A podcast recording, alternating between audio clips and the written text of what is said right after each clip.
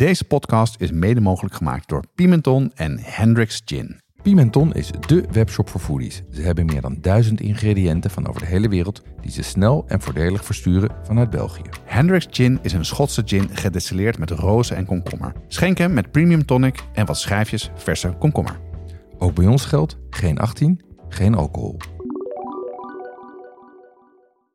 Jonas, vertel je mij liever hoeveel er nu op je bankrekening staat of de exacte locatie van je beste paddenstoelenplekje? Nou, allebei niet. maar als ik moet kiezen, dan eh, zeker niet mijn eh paddenstoelenplekjes, Jeroen. Nou, dat Nee. is niet helemaal waar. Ik, eh, er is er één die ik niet deel. Ja, En, want daar heb ik iets heel bijzonders gevonden, namelijk eekhoornsbrood. En die heb ik alleen met mijn vrouw. Die weet, wij weten alleen waar dat is. En de rest deel ik wel met jou. maar verder niet. Nee.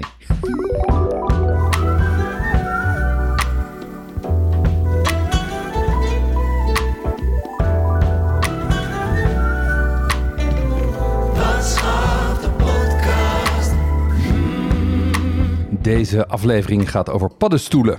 Ehm, we gebruiken veel paddenstoelen, ehm, want ze zijn eh, hartig en ook plantaardig, dus passen goed bij eh, minder vlees eten. Ehm, er zijn heel veel verschillende soorten en het mooiste is, je kan ze zelf plukken. Ja, het is paddenstoelen 2.0, hè? want we hebben natuurlijk al eerder ook over paddenstoelen gehad. Dus we gaan daarop verder. We gaan vertellen hoe wij van een cursus tot eh, onze eigen ervaringen gekomen zijn. Hoe we plukken, hoe je te werk gaat. Eh, we hebben iets leuks over een paddenstoelen-workshop. Daar gaan we zo meer over vertellen. En vooral wat je verder kan doen met de paddenstoelen die je vindt, kweekt of koopt. Zeker, en ehm, ik heb ook een, ik heb weer een drankje meegenomen. Ik zie het, ja. Ik, zie, ik bedoel, jij zit een beetje in jouw eh, alcoholloze periode. Zeker. Jammer genoeg. Maar nu begin ik een beetje blij te worden, want ik zie hier een soort van cocktail voor me staan. Dus En, en waar doet dit jou aan denken, Jonas. Aan een Negroni denken, Jeroen. Ja, dat is heel goed. En dit is een no-groni. Dat dacht ik al. Ja. Ehm, neem een slokje, zou ik ja zeggen. ga ik doen. Ehm, hij lijkt echt volstrekt op een Negroni. Hè, dezelfde kleur. Het enige is dat hij een klein beetje troebel is. Waar een Negroni, tenminste bij mij, meestal eh, helemaal transparant is. Grappig zeg. Hij heeft wel die bitterheid inderdaad. Ja, Eh, maar er zit ook iets, een soort van pepertje in of zo, achter Ja. in je keel, wat Ja. je proeft. Ja. Dus Ja. het is wat dat betreft, denk ik, eerst denk je aan bitter, maar later denk je, ja, het is net, eh ja, hij is wel lekker dit. Ja, is wel lekker hè? Deze is gemaakt op eh, basis van een non-alcoholic spirit 3 Spirit. Ehm, en die maken op basis van kruiden ehm, drie drankjes. De Livener, de Social Elixir en de Nightcap. De Livener, daar word je actiever van. Er zit eh, eh, cafeïne in. Oké. Social Elixir, daar zit guarana in, dus die is ook actiefmakend. En de Nightcap, daar zit ehm valeriaan in. Aan. Dus daar word je rustig van. Dus dit is een soort van, soort van combinatie van een non-alcoholic spirit en Dr. Vogel. eh, eh, En wat drink ik nu dan? Word ik hier rustig van? Of word ik hier... dit is de Livener en de Social Elixir. Dus je Kijk wordt er druk en sociaal van. Ja, Heel goed. Het is wel lekker. het Ja. is wel lekker, hè? Het Ja. komt niet in de buurt van een echte Negroni. Nee, maar ik vind, het, ik vind het qua smaakbeleving en ook vanwege dat, die, omdat het een klein pittigje heeft, heeft ook een klein beetje de burn die je normaal van alcohol hebt. Ja. Ehm, en, en die actieve ingrediënten, ja, ik heb het er nog niet echt uitgehaald, maar misschien moet ik eerst een fles leeg drinken. Nou, maar het is wel zo, dat is wat ik altijd met non-alcoholische soort van cocktails drink. Ik maak ook wel eens een soort non-alcoholische gin tonic, maar dan met eh, een ander soort dan Met gin. alleen tonic. Nee, niet alleen tonic, maar ook met een, eh, met een ander merk erbij. Ja, Alleen, ehm, je moet dan echt tegen jezelf zeggen, niet in één keer opdrinken. Dat heb ik hier ook wel. Maar dat pittige wat het maakt, is dat, dat die smaak wat sterker is. Is Ja. niet iets wat je als soort van frisdrank gaat drinken. klopt. Is dat wel de bedoeling als soort van eh einde dag nipje of lekker vroeg in de ochtend met, de, met, een opnemen van een podcast? Ja. nou, en nee, het, het- ik vind dit de beste Negroni die ik tot nu toe heb gedronken. Want ik heb hem ook wel in, eh, bij restaurants gehad. En ehm, deze vind ik echt beter. Ehm, en mochten de luisteraars hem overigens willen proberen, dan hebben we ook geregeld dat zij korting kunnen krijgen. Want hoe kom je hier aan dan? Ja, de- ik heb deze besteld bij die club. Het is een Engelse club, maar die levert door heel Europa. En die leveren vanuit Roermond. Dus in Nederland ook gewoon met, eh, met eh, Nederlandse verzendkosten. Oké. Ehm, en eh, eh, ze hebben allerlei prijzen gewonnen. En ik kwam ze tegen en dacht ik, nou, ik vraag eens wat samples op. En het valt mij voor de non-alcoholic spirits niet tegen. Ja, je kan er best wel, kan je er veel kanten mee op om dingen, drankjes Ja, ermee te ja, maken? je kan er, ja, de standaard, eh, standaard suggestie die ze geven is voor, voor, de, voor de livener volgens mij met, met gin, of met tonic. ja, met gin kan ook overigens. Eh, voor de livener met, met tonic, voor, de, voor de social elixir met ginger ale voor de nightcap eigenlijk gewoon puur on the rocks. Die heb ik gisteravond gedronken. Dat is ook wel lekker. Maar dat is wat anders dan een, eh, dan een single malt whisky voor het slapen gaan hoor. Ja. Maar goed, ehm, check de, als je geïnteresseerd bent, check de website. Daar kan je, een, eh, dan kan je de, met korting de flessen bestellen. Wat, eh, wat heb je uitgesproken de afgelopen dagen, Jonas? Ja, wat ik gedaan heb afgelopen tijd is een beetje... Ik merkte dat, had ik het met mijn vrouw over, van dat je zo zit een beetje in die nabrander van de coronaperiode. Dus dingen kunnen veel meer. Je ziet toch weer wat meer mensen dan vroeger. Mhm. En ik merkte dat ik eigenlijk eh, erbij ingeslopen was om mensen minder te zien. Mhm. Vroeger kookte ik vaak voor mensen, nodigde ik ze vaak uit. En dat heb ik eigenlijk weer eh, in ere hersteld. Dus eh, onze agenda begint weer vol te lopen. En we waren begonnen met... en maar het enige voorwaarde dat ik een beetje had gemaakt... is laten we één ding lekker maken. En niet een totale mayhem in de keuken... wat bij mij altijd gebeurt. Mhm. Dan gaat het veel te ambitieus worden. Dus dat was een goed idee. Ja, Maar dat was me niet gelukt, want ik heb een Koreaanse barbecue gemaakt. En ik heb ook nog de KFC gemaakt, de Korean Fried Chicken, die op de site staat. heel goed. Lekker. top. Wat heb- is dat een lekker recept, zeg. Die Korean fried chicken. Ja. Ja, die is hartstikke goed. En het leuke is, dat die, die Koreaanse barbecue was leuk, met, eh, we hebben een hele aflevering over gemaakt met recept op de site. En dat ging er echt hartstikke goed in, ook bij de pubers. Dus dat was heel leuk. En mijn eh, zoon vond dat ook heerlijk.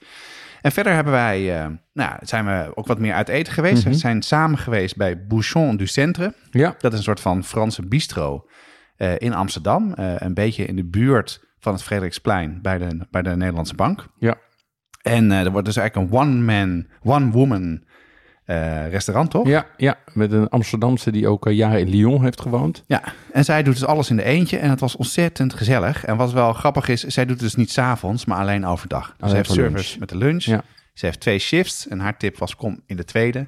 Dan kan je wat langer blijven zitten. En eh, nou, als jij even terug naar Frankrijk wil, je bent in Amsterdam, is een ontzettend goede tip om daar naartoe te gaan. Het was heel lekker en ook gezellig. Ja, en ik heb nog nooit zo'n Franse kaart gezien en ook zo'n Franse eh, service. Het is, echt, het is echt net alsof je in, eh, in Lyon zit. Ja, ook qua entourage en hoe het eruit ja ziet. alles. Ja. helemaal. Nou, niet over Lyon gesproken, maar dan Marseille. Ik ben in, eh, in de vakantie Ja? onder andere in Marseille geweest. En dan zou je denken, nou, Jonas heeft bouillabaisse ge- gegeten. Ja, tuurlijk. Nou, In de haven. Nee, heb ik niet gedaan. Oh.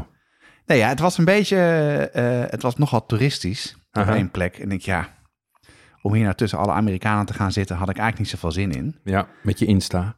Eh, en met al die foto's inderdaad, ja. En eh, nee, maar wat ik, jij had mij een, ooit een tip gegeven als je in Frankrijk eh, lekker wil eten. en dan niet heel chic, maar gewoon echt goede, goede restaurants. Dan moet je een app installeren, Le Fooding. Ja. En dat heb ik ook gedaan.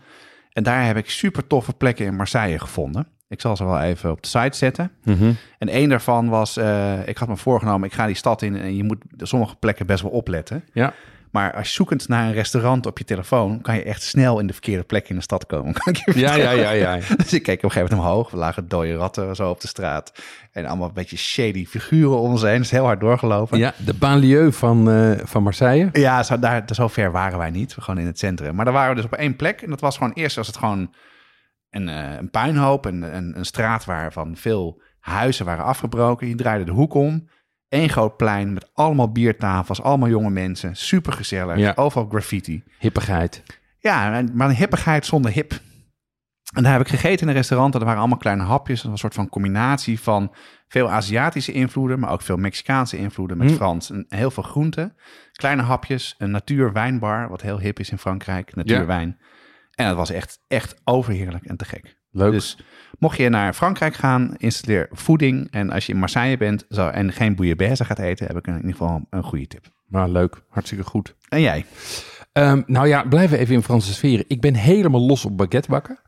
Ehm, eh, ik bak inmiddels nou bijna twee keer in de week, eh, twee, drie keer in de week baguette. En ik heb er eh, meegenomen. En overigens, dan kunnen we ook even hoi zeggen tegen Corianne, want Corianne zit er vandaag bij. Corianne heeft geen microfoon, dus die zwaait nu alleen even naar Ja, jullie. misschien op de achtergrond kan ze hallo zeggen. Hallo. Ja, dat hoor je wel. Nou, ik heb hier een bordje voor mijn neus liggen. En eh dat zijn hele mooie baguettes. Eh, het zien, die zien er iets anders uit. Zijn, is er eentje uit de winkel en de andere zelf gemaakt? Of hoe moet De- ik het zien? Nee, deze zijn, deze zijn identieke recepten. De ene heb ik, eh, en ook op dezelfde manier gebakken. Alleen bij de ene heb ik een klein beetje stoom bij de oven erbij gedaan en Ja. bij de ander niet. En wat je ziet is dat de ene daardoor een, een donkerdere en een hardere korst heeft. En de andere is wat, is wat, meer, is wat lichter van kleur en heeft wat blaren. Ehm, dus je ziet het vooral aan de buitenkant. Ja, maar als je ruikt eraan en je kijkt, en je kijkt ernaar, dat is degene die zonder stoom ziet er beter uit. Ja, Qua brood, qua oversprong. dat ja die, ziet er wat, die ziet er wat rustieker uit. die zijn goed, man. Ja, hè? Ja.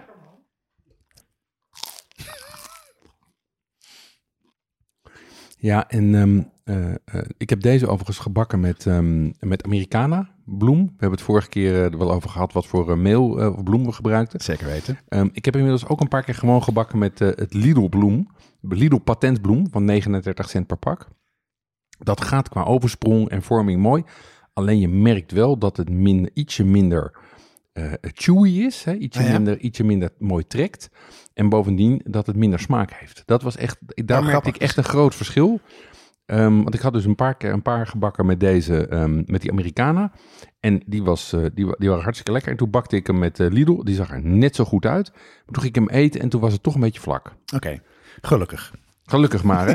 Bestel je ik- niet voor niets je bloem van 3 euro per pak. Ja, die heb ik namelijk bij, bij Isha gehaald en daar ga ik binnenkort mijn brood mee maken. Want ik was ook helemaal klaar met mijn, met mijn brood. Maar daar hebben we een hele aflevering over gemaakt. Eh, heb je misschien geluisterd. Wat ik daar heel leuk van vond, even daarop terug te komen, is hoeveel mensen ervan gekookt hebben en het geprobeerd hebben. Is toch fantastisch? Fantastisch. En ook mensen die zelf in een decemdepressie zaten... of die een verwaarloosde eh, starter achter in de koelkast hadden staan... die weer helemaal zijn begonnen. Nee, dat is echt eh, dat is heel leuk om te zien. En verder, wat heb je nog meer gedaan? Ehm, nou, jij zei net dat je Koreaans had gebarbecued. Wij zijn ehm, Koreaans gaan barbecuen in een all-you-can-eat restaurant. Waar? In Amsterdam hier, Oh, ja. ehm, vlakbij de Kuip, bij Miss Korea Barbecue.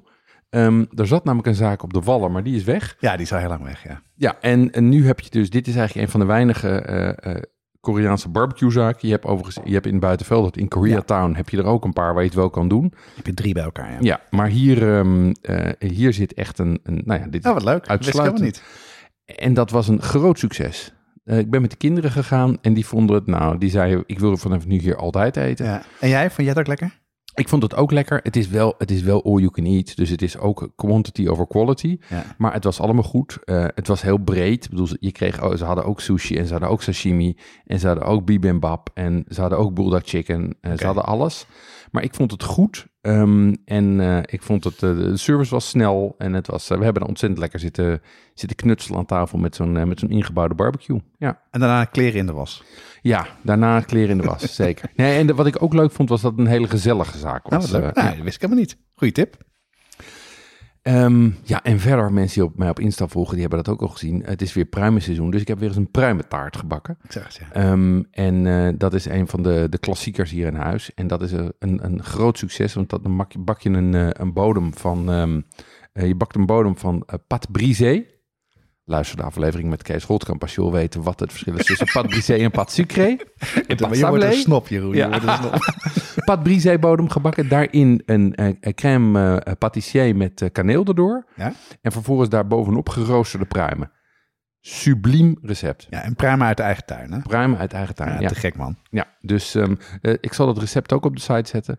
Want eh, als het, het is nu pruimenseizoen en als je een boom volop hangt, is dit echt een, eh, echt een topper. Ja, een goede manier om ook van de hoe- hoeveelheid pruimen af te komen. Als je deze podcast luistert en je vindt hem leuk, dan kan je je abonneren. Klik op volg in Apple Podcasts of Spotify. Dat kan je nu meteen even doen tijdens het luisteren. Tobanjan en tamarindepasta, Carnaroli rijst en de juiste tahini. Yuzu sap en panko. Moeilijk te vinden, zelfs als je een goede speciaalzaak in de buurt hebt. Daarom zijn we heel blij met onze partner Pimenton.be, de webshop voor foodies en hobbycooks. Die bezorgen vanuit België in de hele Benelux voor maar 3,95 euro. Ga naar pimenton.be om te bestellen. En leden van de brigade krijgen 12% korting. De actuele kortingscode vind je onder andere in de nieuwsbrief. Paddenstoelen 2.0, Jonas. Zeker weten. Ehm, twee jaar geleden hebben wij eh, samen een cursus gedaan. Ehm, toen hebben we eh, heel veel geplukt en, eh, en ook veel gekookt. Ehm, en het leek ons leuk om eens even onze ervaringen tot nu toe te delen. Ehm, we hebben er ook veel vragen over gekregen. Dus ik dacht, nou, dat is ook Ja. goed om daar eens even wat nader op in te gaan. En het goede nieuws is, als je, die, als je ook een cursus wil doen, hebben wij een aanbod voor je. Ja, hebben wij geregeld, hè? Daar horen we zo meer over. Ehm, vertel eens, hoe, hoe ben jij eigenlijk begonnen? Fris ons geheugen even op. Hoe ben jij begonnen met paddenstoelen plukken? Ja, goed, wij, eh, wij hebben dit, eh, dit, deze, dit onderwerp besproken. En toen zei ik, ja, is het een goed onderwerp? Toen zei ja, ja, zeker, want we hebben enorm veel stappen gemaakt. En ehm, dat is ook een beetje, toen eh, ging ik terugdenken en denk, ja, inderdaad, dat klopt. Na die cursus was ik meteen begeisterd. Ja. Ik ben de eerste volgende dag meteen de stad ingelopen. Eh, ben ik naar begraafplaatsen gegaan, naar het park. En elk dingetje wat ik omhoog zag gekomen, dat was fantastisch. Mhm. En dat is ook wel een beetje eh, een voorbeeld van hoe ik aan de slag ben gegaan. Dus heel enthousiast, super geïnspireerd. Maar ik kreeg meteen eh, kreeg ik de vraag van waar ga je zoeken? Dus eh, van de stad ben ik heel snel naar natuurgebieden gegaan. En gecheckt eh, wat je daar mag doen. En de vraag is meteen, eh, wat voor paddenstoelen ga je plukken? En wat ik, eh, wat ik eigenlijk deed was, gewoon alles wat ik tegenkwam, eh, dat, daar plukte ik er één van. En ging ik naar huis en dan met de gids determineren. Of met Mhm. de gids door, door het bos lopen.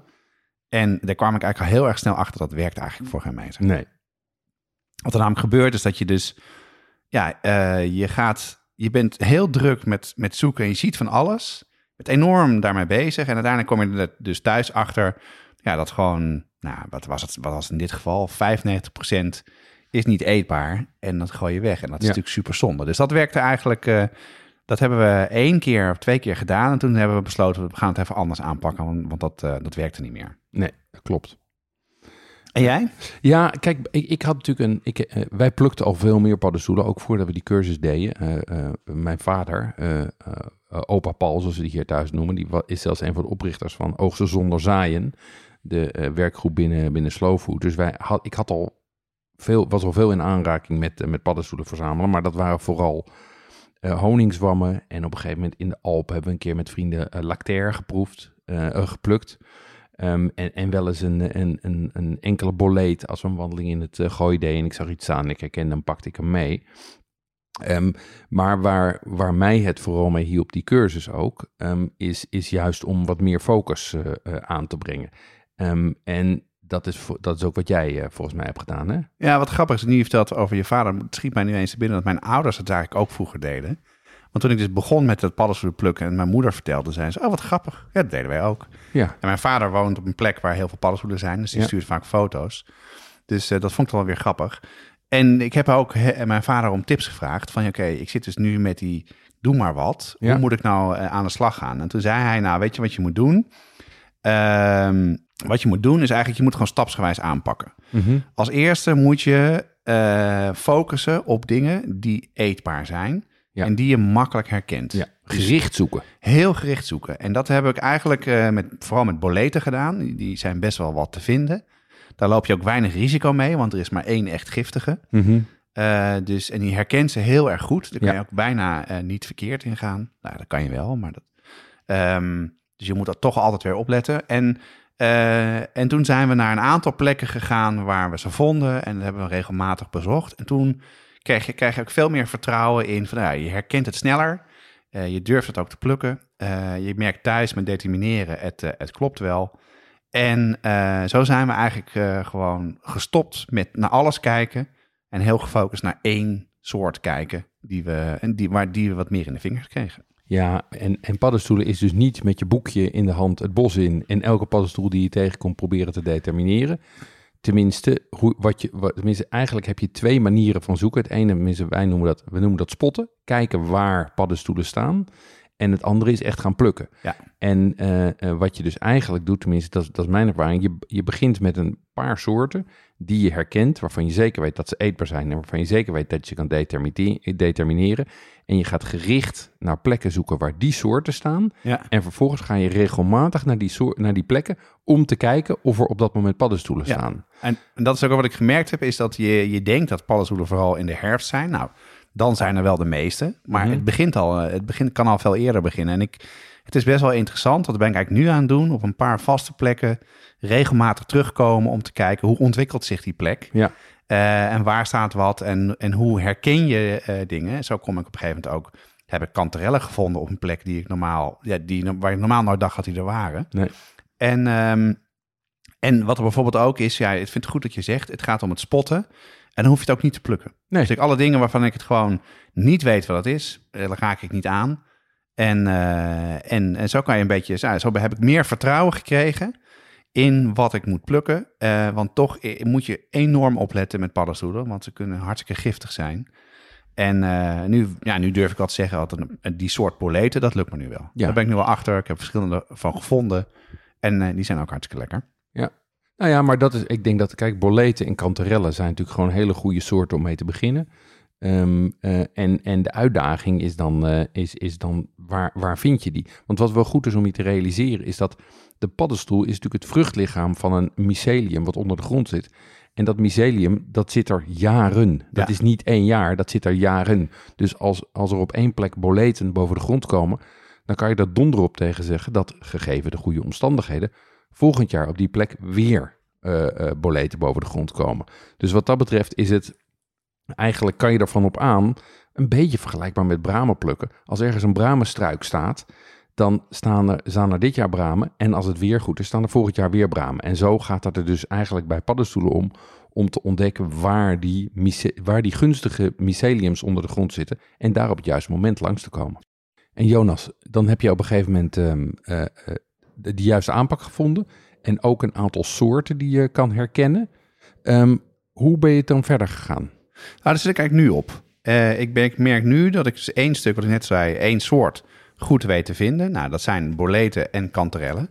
Kanterellen kan je ook niet echt de mist ingaan. Zijn heel moeilijk te vinden. Ehm, en nu, je ziet ook heel erg veel russelaars. Ehm, en ik heb laatst bedacht, oké, ik wil nu gewoon gericht een aantal van die russelaars... waarvan ik denk en van tevoren heb bekeken in, in, de, in de gids... van welke zijn goed dat een beetje in mijn hoofd hebben en Mhm. dan daar een aantal van plukken. Eh, en die dan thuis determineren welke goed zijn. Dan de plekken onthouden.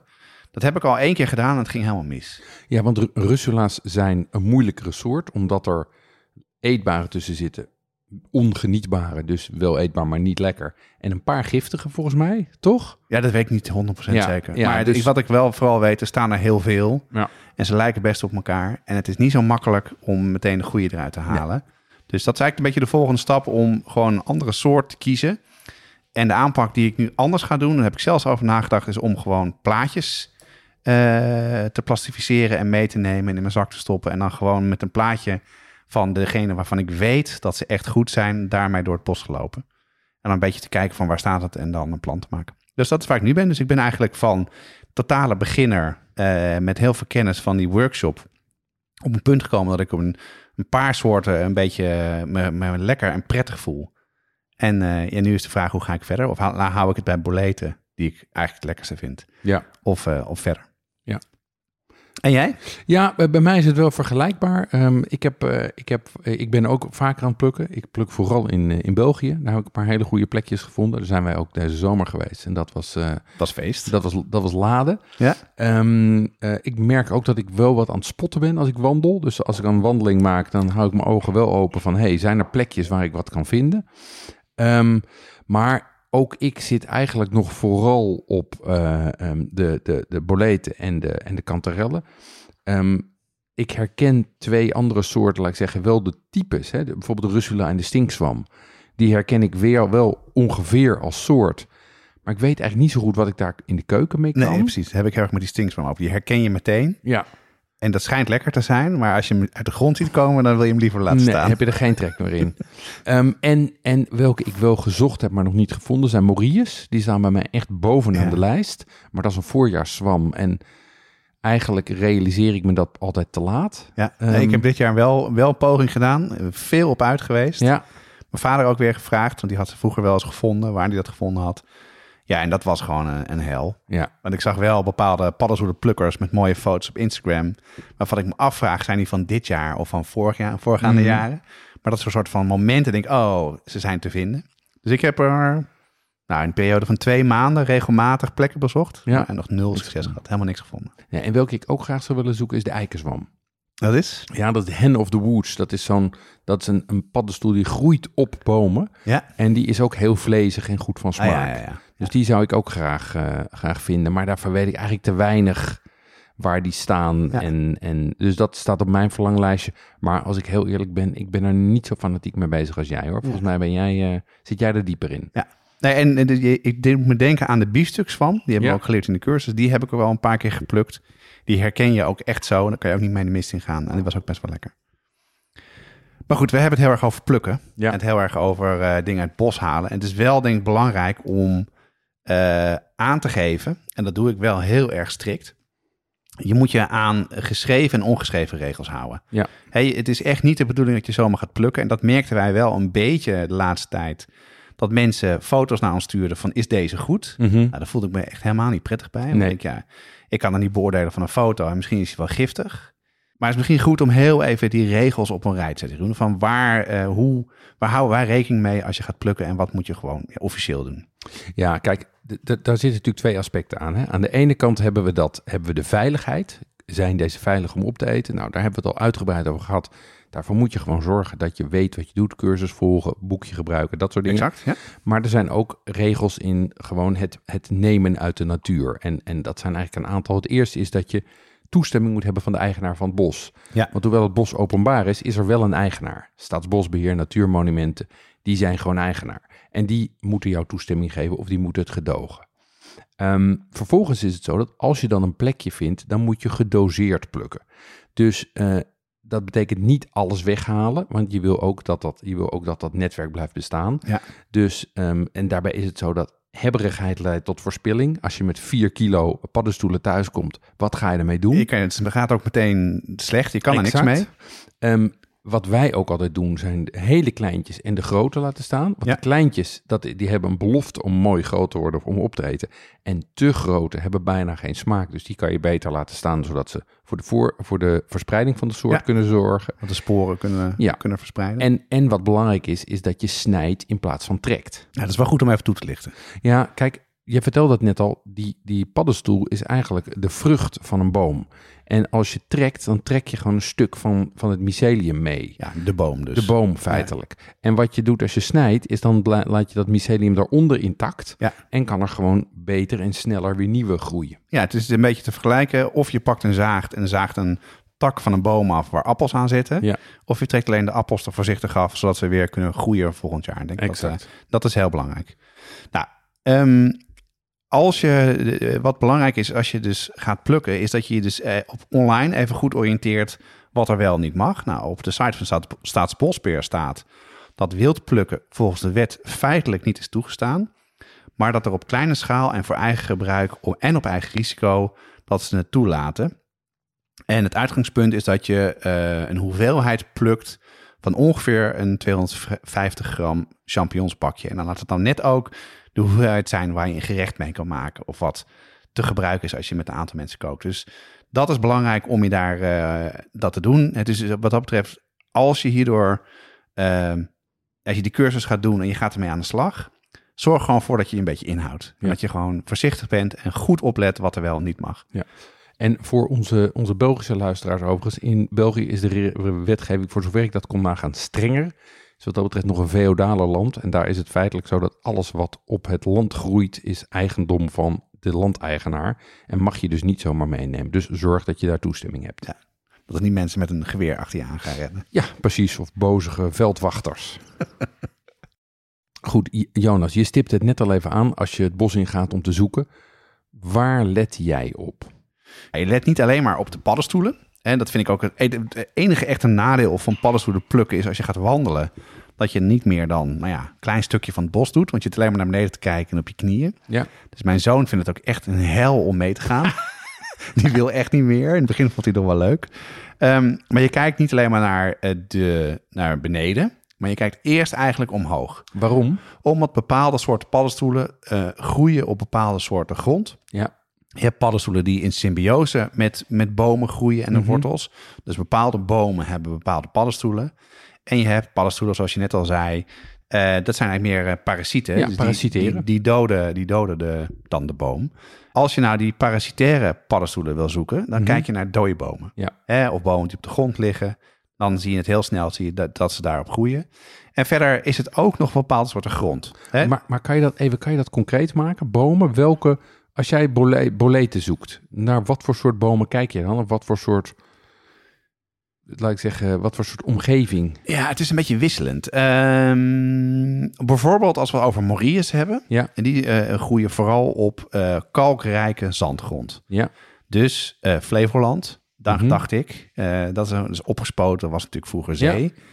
Ehm, maar en verder de duinen. Ja. En bepaalde plekken ehm, bij de hei zijn ze goed te vinden. In de, in de Veluwe volgens mij. Ehm, en bijvoorbeeld over boleten. Je hebt de berkenboleet. Die zegt het eigenlijk al wel. Die groeit over het algemeen bij berkenbomen. Ja. Dus een berkenboom herkennen de meeste mensen wel. Dat is een beetje zo'n soort witte camouflage bast. Daaromheen groeien die paddenstoelen. Mhm. Als je het hebt over eekhoorntjesbrood, eh, wat me een paar keer pas gelukt is eh, om te vinden. Daarvan zegt men dat ze vooral bij veel eikenbossen groeien. En vooral op laantjes. Eh, dus ik ben er niet helemaal over uit dat dat komt omdat die laantjes voor wat meer zon zorgen. Ja. Eh, of dat daar die mycelium gewoon in een lijn ligt, omdat dat paadje daar ligt. Dat, ben ik, dat begrijp ik niet. Maar dus eh, naar die dingen kijk je. En soms is het ook wel goed om te kijken naar waar het heel vochtig is. ja. En, en van dat sterrenmos, dat is ook een, eh, een indicator, hè? Nou, dat, dat, dat, daar ben ik, dat denk ik niet. Maar het is wel zo dat je bijvoorbeeld bepaalde boleten vind je heel erg op sterrenmos. Ja. De vraag is dus, heeft dat met het mos te maken of met het feit dat die grond gewoon heel vochtig is? Mhm. Ik denk dat het mos, althans dat heb ik niet gelezen in die, in die boekjes. Als je eh, dit wil doen, doe een cursus. Ja. Dat is wel echt wel begin, of doe het met iemand samen die, het, die er echt ervaring mee heeft. Mhm. En je hebt een gids nodig waar elke paddenstoel in beschreven staat. En daar staat ook altijd bij in wat voor soort bos, wat voor soort omgeving en wat voor grond die te vinden is. En dat geeft je gewoon ook wel een soort indicatie van dat je in een bos loopt en denkt, oh ja, hier hoef ik niet te kijken, want hier staat niks. Nee. Oké, dus eerst kijk je naar, ehm, eerst kijk je naar een soort van de soort omgeving. Dat is een voorspeller van of er paddenstoelen staan. Ehm, dan vind je een paddenstoel. Wat doe je dan? Nou, de- dan, dan, wat wij meestal doen is dan, eh, als het een paddenstoel is die we niet kennen of we twijfelen, dan hebben we meestal een spiegeltje. Ja. En dan kan je onder de paddenstoel kijken om te zien hoe de onderkant eruit ziet. Dan hoef je hem dus niet, eh, niet te snijden. Uh-huh. Je hebt een aantal determineerkenmerken. Dus de kleur, de vorm, de steel, hoe die steel eruit ziet, wat voor vorm die steel heeft. En vooral de onderkant, de lamellen, daar herken je echt wel een paddenstoel aan. Dus het is, dat is wat we doen. En eh, let ook wel heel erg op waar je loopt. Want voor Ja. je het weet loop je gewoon over andere paddenstoelen. En dat is een beetje de, ja, hoe ik door het bos loop en eh, waar je op kan letten. En, en, dan, en als je dan eentje vindt waarvan je denkt, nou dat zal er wel één, wel één kunnen zijn. Neem je hem dan mee om te determineren of ga je in het bos op je knieën zitten met een boekje? Eh, nu het laatste. Ja. ja als ik ongeveer zeker weet dat die oké is, dan neem ik hem mee. Maar meestal doe ik het niet. Oké. Ja, dus determineren is belangrijk. En dat merkten wij ook toen wij samen in de Ardennen waren. En daar eh, met toestemming op een stuk grond gezocht hebben. Mhm. Dan hebben we best wat meegenomen. Ja. Eh, wij dachten goed. Maar dat was niet zo, toch? Nee, daar bleek één eh satansboleet tussen te zitten. En dat is de enige van de, van de boletenfamilie die eigenlijk niet lekker is. En ook volgens mij ook giftig is. In ieder geval licht Ehm, en ja, je moet dan dus altijd als je thuis komt, ga je met je, ga je, met je paddenstoelen zitten en bekijk je ze even en ga je ze nog een keer determineren eigenlijk. En hoe doe je dat dan? Nou, door, door, die, door die eh, kenmerken langs te lopen, door de onderkant te bekijken, door de bovenkant te bekijken, door de steel te bekijken. En, Ja. eh, eh, maar dat leer je allemaal in een, als het goed is, leer je dat allemaal in een workshop. Wij hebben ontzettend veel profijt gehad van de cursus die we samen hebben gedaan. En toen hebben we ook besloten, dat willen we in ieder geval met onze podcast ook faciliteren. En eh, Paul was daar heel druk mee geweest en jij hebt er ook een rol mee- bij vervuld. Vertel even wat we bedacht hebben. Ja, wat we bedacht hebben is eh, eh, feitelijk een workshop paddenstoelen plukken in het Gooi en in de Kennemerduinen. Dus redelijk in de buurt van de Randstad. Ehm, over, verdeeld over twee dagen, zaterdag 2 en zondag 3 oktober. Dan ga je het bos in met, met een ervaren bushcrafter, Johan Klein. Die heeft daar verstand van. Ehm, en leer je paddenstoelen vinden en, en determineren. Ehm, dat duurt ongeveer, eh, ongeveer eh, drie tot vier uur. Ehm, en eh, aan het eind bak je er ook een paar op om ze te proeven. Dus dat is een, is een complete ervaring. Ehm, ja, En wat kost dat dan? het kost 35 euro. En je hebt ook nog iets anders leuks geregeld, toch? Ja, want nou ja, jij gebruikt een heel fijn paddenstoelenmes van Zeker weten. Opinel. Ja. En dat is een handig haakvormig mes met ook een kwastje eraan. Ehm, en, eh, als je dat ook, en wij hebben ervoor gezorgd dat je dat mee kan bestellen. Dus je kan ofwel voor 35 euro de workshop doen, ofwel je kan voor 59 euro de workshop doen met het podcast paddenstoelenmes. Om je in te schrijven, ga je naar uh. In de, deze show notes vind je links en eh, ook onder ook leuk had een heel artikel over deze workshop, wat je Ja. kan verwachten. Ehm brigadeleden hebben al eh, voorrang gekregen met inschrijven. Dus wees er snel bij. Ga naar de website en eh, schrijf je in eh, voor een van deze twee dagen. En dan leer je ook paddenstoelen plukken. Nou, je kan natuurlijk meer doen dan alleen plukken. Je kan ze ook kweken. En uh, ik wil dat al heel erg lang doen. Ik wil een keer, uh, mijn plan was om een keer shiitake uh, te gaan kweken. Ik heb ooit een aflevering van Yvette van Boven gezien dat er ergens in Amsterdam Noord in een soort van container shiitake worden gekweekt. Leek me fantastisch. Dus ik wilde daar een keer naartoe gaan, maar is nooit van gekomen. Maar jij hebt het wel gedaan, toch? Ja, dat klopt. Wat heb je nodig om dat te doen, om paddenstoelen te kweken? Ja, eigenlijk heb je twee dingen nodig. Dus je hebt een ondergrond nodig waar ze op groeien. Um, en je hebt wat ze noemen broed nodig. Dat is een soort van paddenstoelenzaad. Um, dus dat kunnen bijvoorbeeld zijn uh, boomstammetjes voor shiitake... of uh, paardenmest voor champignons... of uh, koffieprut en met oesterzwammen. Oké. Okay. En hoe, hoe, hoe werkt dat dan? Hoe kweek je ze dan? Nou, ik, wat ik heb gedaan is, ik heb, uh, ik heb uh, oesterzwammen gekweekt op uh, koffieprut. Daarvoor koop je een soort grow kit. Dat is een, een plastic emmer feitelijk. Um, die, waar broed in zit. En daar gooi je laag voor laag, gooi je daar, een, um, gooi je, daar je koffieprut in. En meng je dat broed doorheen. En dan groeit dat langzaam dicht. Dan zie je dus hoe dat mycelium zich zeg maar vormt in die emmer. Ja. Um, en als die emmer vol zit en dan je dus één grote bak hebt met koffieprut met mycelium erin. Dan doe je de deksel erop en dan barst op een gegeven moment door gaten in de zijkant die in die emmer zitten geboord, barsten de paddenstoelen naar buiten. Dat klinkt fantastisch. Ja, Werkte dat ook? Dat werkt. Um, dat is gelukt. Ik heb, een, uh, ik heb daar een, uh, een maaltje paddenstoelen afgehaald. Maar ik moet zeggen, rendement is wel laag hoor. Ja? Ja, want ik heb dus zeg maar zo'n grote, beetje zeg maar formaat mayonaise emmer. Uh, vol met koffieprut verzameld in de loop van de tijd. En die in vier of vijf lagen gevuld. Elke laag duurt één, twee weken.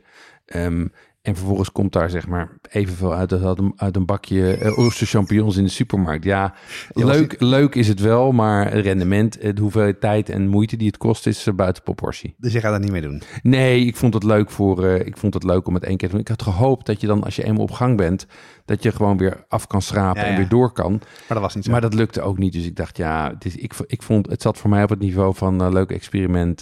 doen we niet nog een keer. Een soort kombucha level. Dit was voor mij een kombuchaatje, ja. ja, ja. um, als je nu, nu paddenstoelen plukt of kweekt, dan heb je daarna iets om ermee te gaan doen in de keuken. En dat is wanneer het echt interessant wordt. Um, wat doe jij daarmee, uh, Jonas? Ja, wat ik merkte is dat uh, die paddenstoelen gaan heel snel als je ze helemaal geplukt hebt. Het hangt een beetje van de soorten af. Sommige vallen vrij snel uit elkaar. Worden een soort van, soort van ja, vies drapje. Mm -hmm. uh, boleten daartegen valt op zich wel mee. Het zijn wat steviger. Maar je moet ze gewoon snel verwerken. Dus uh, het allerbeste is gewoon snel opeten. Ja. Uh, we komen zo met een aantal leuke recepten hoe je het kan doen. wat mijn vader doet, en dat doe ik eigenlijk ook wel, is dat je het goed kan invriezen. zeker boleten kan je goed invriezen. dan snijdt in grove stukken of, of de, de, de, beetje de medium versies in zijn geheel. Mm -hmm. het is wel zo, als je ontdooit, wordt het heel slijmerig meteen. Ja. Dus uh, het is wel zo invriezen en meteen in een pan gooien om te verwerken in een saus of in een pasta. Dus okay. uh, ze blijven wat niet zo heel erg stevig. En uh, wat ik ook wel gedaan heb, is drogen. Ja. Dat werkt heel erg goed. Ja, drogen is top. Um, en, maar wat ik interessant vind bij, roken, bij drogen is dat de smaak ook verandert. Hè? Want ze fermenteren eigenlijk een beetje. Maf is dat, hè? Ja, dat klopt. Je merkt dat denk ik het beste bij eekhoornsbrood. Als je ja. eekhoornsbrood een keer gewoon vers hebt gegeten, is het best wel mild. Wel heel lekker, maar uh, niet die hele uh, diepe smaak die het heeft als je gedroogd uh, gebruikt. Mhm. Mm -hmm. Er zijn zelfs een aantal paddenstoelen, zoals de gele ringboleet. Die wordt alleen maar lekkerder als je hem droogt. Ja. En ja, het is gewoon wel handig. Weet je, ik heb gewoon een pot staan ik heb nu nog een pot die is bijna op van vorig seizoen uh, plukken. Dus ik heb niet al te veel gedaan. Maar het is toch lekker om te verwerken in gerechten. Het maakt het gewoon wat... Uh, je geeft een flinke umami boost. Mm -hmm. En het is gewoon... Uh, het vocht heeft ook gewoon veel smaak. En ja, het is heel simpel om te drogen. Hoe doe je dat? Ja, je snijdt ze in plakjes. Leg je op een rek. Mm -hmm. doe je in een oven. tussen de 50 en de 60 graden hete lucht. Ja. Doe je de oven op een kier. Zet je bijvoorbeeld een houten pollepel tussen... En uh, dan laat je dat een uur, twee uur staan. En dan check je even of het, hoe, hoe droog het is.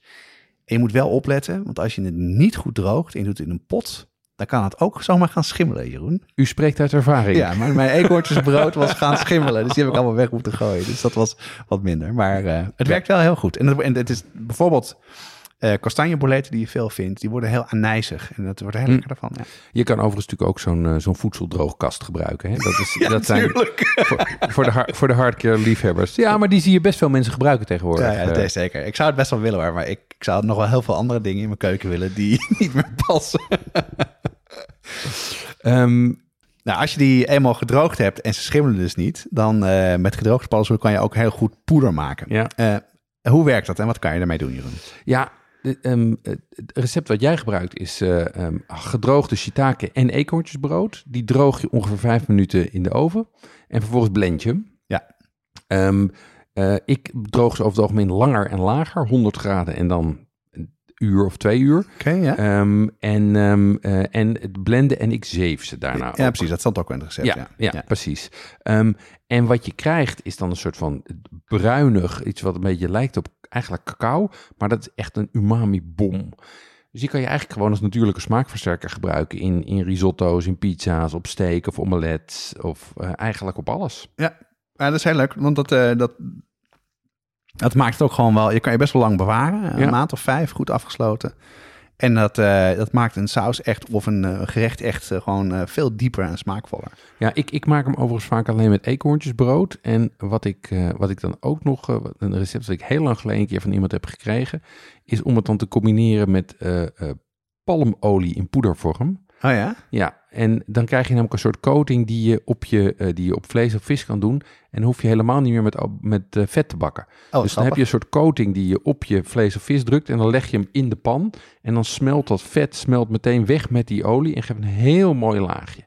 Maar ja, palmoliepoeder is natuurlijk ongeveer het, ongeveer het slechtste wat je je kan verzinnen. Want eh, palmolie is ingewikkeld. En eh, eh, om er poeder van te maken, doen ze er ook allemaal, allemaal enge dingen mee. Maar het is wel leuk. Ja, en dan moet je ook niet, dan moet je misschien de, de aflevering van Keuringsdienst van Waarde kijken, kijken over boter. Ja, En ziet wat koeien krijgen om het vetgehalte op te hogen, namelijk deze shit. En eh, harde pakken boter zit ontzettend veel palmolie in. Dus eigenlijk eten we bijna margarine via het voer wat een, wat een koe krijgt. En als ik dat dan weer zie, dan eh, zakt het echt de moed weer in de schoenen. En ik, die hele voedselindustrie is toch echt op sommige plekken echt helemaal de verkeerde kant op gaan. Nou, van boter en deze hele discussie naar paddenstoelen weer. Ehm, hoe maak je ze? Eh, wij zagen op onze virtuele kookclub club op Discord twee hele soort van eh, aparte manieren om paddenstoelen te bereiden. En het is wel interessant om daar even bij stil te staan. Kan je het uitleggen? Ja, ik, ik, even ter inleiding. We, de, wat de meeste mensen doen, is die beginnen gewoon met een beetje olie in de pan of een beetje vet in de pan, gooi de paddenstoelen erbij en beginnen te bakken.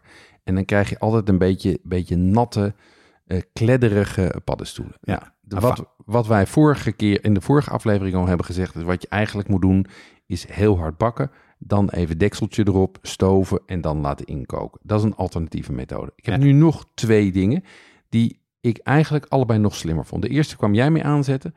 En dat is wat je doet, is je kookt ze eerst. Ja? Gewoon onder water.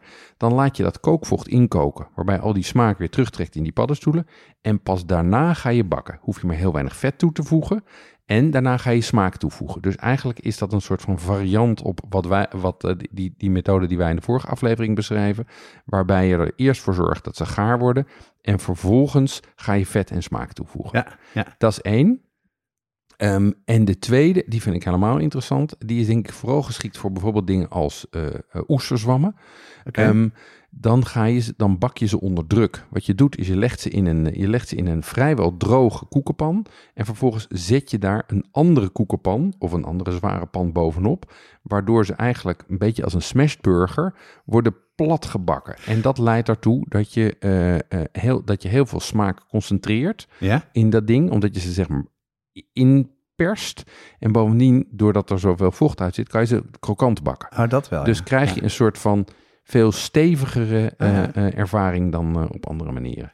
We zetten links naar allebei deze methodes in de, ehm, eh, in de show notes. Want het, het gaat te ver om hier helemaal er doorheen te gaan. Maar ze zijn absoluut de moeite waard. Ja, en om al even, de, dan even nog één ding daarover verder te vertellen, wat ik dus ook tegenkwam in alle research van recepten. Ehm, het niet mogen wassen van paddenstoelen is ook totale bullshit. is ook onzin. Ja, Het slaat helemaal... Ja. Iemand, eh, vooral Heston Bloementhal zei, probeer het maar. ja. Was het maar, eh, weeg het maar, er gebeurt niks. En wat die eerste methode is, omdat het gewoon sponsen zijn waar veel vocht in zit. Ja, ze kunnen niet groot worden. Dus eigenlijk is het ook gek dat het dan met water misgaat. Dus dat is gewoon totale onzin. Ja, paddenstoelen kan je dus gewoon wassen. Zoals je biefstukken ook kan voorzouten. Ja, dat kan. ja, maar dat, dat zijn van die folklores, van die keukenfolklores die iedereen elkaar vertelt. Ehm, goed. Laten we dan even hebben over afsluiten met een aantal eh, eh, gerechten en vooral hoe je paddenstoelen daarin kan verwerken. Ehm, jij gebruikt het vaak in taco's. Ja. En ben ik wel heel benieuwd naar hoe je dat doet. Leg eens uit. Ja, ik, ik, heb, eigenlijk, ik heb eigenlijk drie recepten. Ehm, we hebben Koreaanse um, uh, paddenstoelen met aubergine in taco's. Dat recept hebben we eerder al gegeven in het, uh, in het vegetarisch repertoire. Um, en daar rooster je ze vrij lang in de oven. Oké, okay, ja. Um, een variant daarop is, staat ook al op de website, is de paddenstoelen shawarma. Wat je daarbij doet, is hij rijg je ze aan een pen. En die pen leg je in een bak, zodat ze niet de bodem van die bak raken. En vervolgens rooster je ze aan de lucht. Niet en, de bodem van de bak raken? Nee, dat had ik niet begrepen nog. Maar Kijk. dan begrijp ik nu dat het dan beter wordt. Ja, want dan circuleert de lucht eromheen en zo drogen ze in en blijven ze zeg maar stevigheid houden. Inderdaad, ja. En je marineert ze heel En erg. je marineert ze, ja, ja. ja. Dus daar krijgen ze heel veel smaak van. Dat is een recept wat overigens een tijdje geleden ook uh, is omarmd door Fairtrade. Die daar een standaard marinade voor op de markt oh, cool. heeft uh, gebracht. Ja. Um, en de laatste is een nieuw recept wat ik, uh, wat ik heb gekregen van, uh, wat hebben gekregen van Half Baked Harvest. Dat is een, een populaire Amerikaanse uh, blog. Ja. Um, dat is een asada van mushroom taco's met lime smashed avocado. Nou, vertel. Ja, wat je doet is je marineert portobello's. Dus van die grote, eigenlijk zijn portobello's zijn gewoon hele grote champignons. Ja. ja? Um, die marineer je op zijn Mexicaans, dus met citroensap en een hoop, met sinaasappelsap en een hoop kruiden. Okay. Die grill je vervolgens, dus met streepjes op je grillplaat snij je reepjes van en die doe je met guacamole in warme taco's. Top recept. Wauw, ja, ik begrijp waarom je dan die grotere paddenstoelen moet hebben, want anders kan je ze niet goed grillen en dan blijven ze niet stevig genoeg. Exact, ja. exact. Oh, interessant zeg. Dat ga ik zeker proberen. Um, maar jij hebt iets wat ik ook wel wil proberen, namelijk een, een recept van onze vriend uh, Hesten. Nou, Het duurt ik... dus drie weken en, uh, en, en 800 ingrediënten, of niet? Nou, het is een, een, een recept van paddenstoelensoep. Want dat vind ik namelijk eigenlijk heel lekker. Maar het kan soms heel lekker zijn. Het kan soms gewoon heel erg vies zijn. Ja. En uh, dus ik was begonnen bij het recept wat ik ken van Heston Bloementaal. Waar ik ook die poeder vandaan heb. Mm -hmm. Toen dacht ik, doe ik dat de luisteraars aan? Weer Heston? Uh, dus wat ik eigenlijk gedaan heb, ik heb een combinatie gemaakt van een aantal dingen die hij in zijn recept doet en wat je veel online ziet. En dat is een, een romige paddenstoelensoep. Mm -hmm. Ik zal eerst even de, de basis uitleggen en dan even vertellen wat het verschil is uh, hoe hij ernaar kijkt.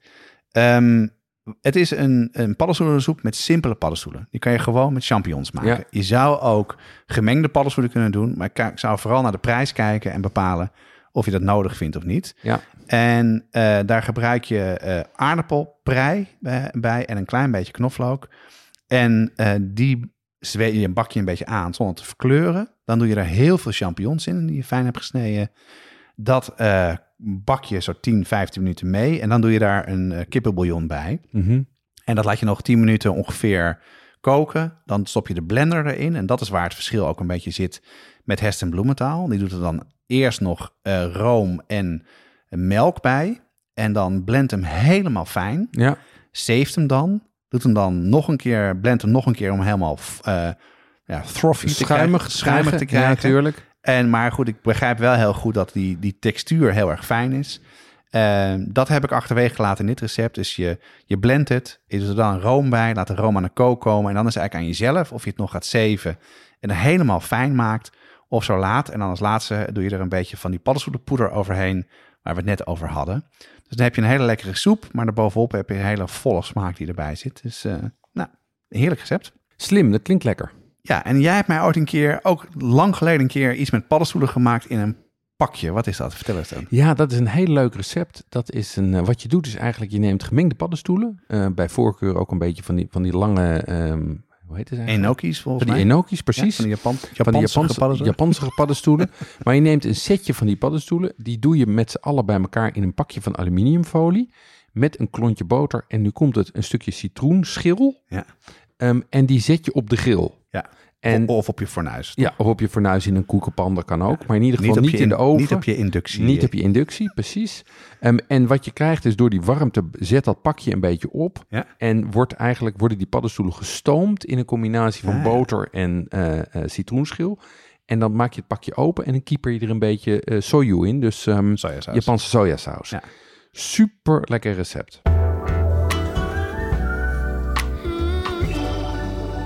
Nou, dan is het tijd voor ons uh, ja, repertoire of ons feuilleton.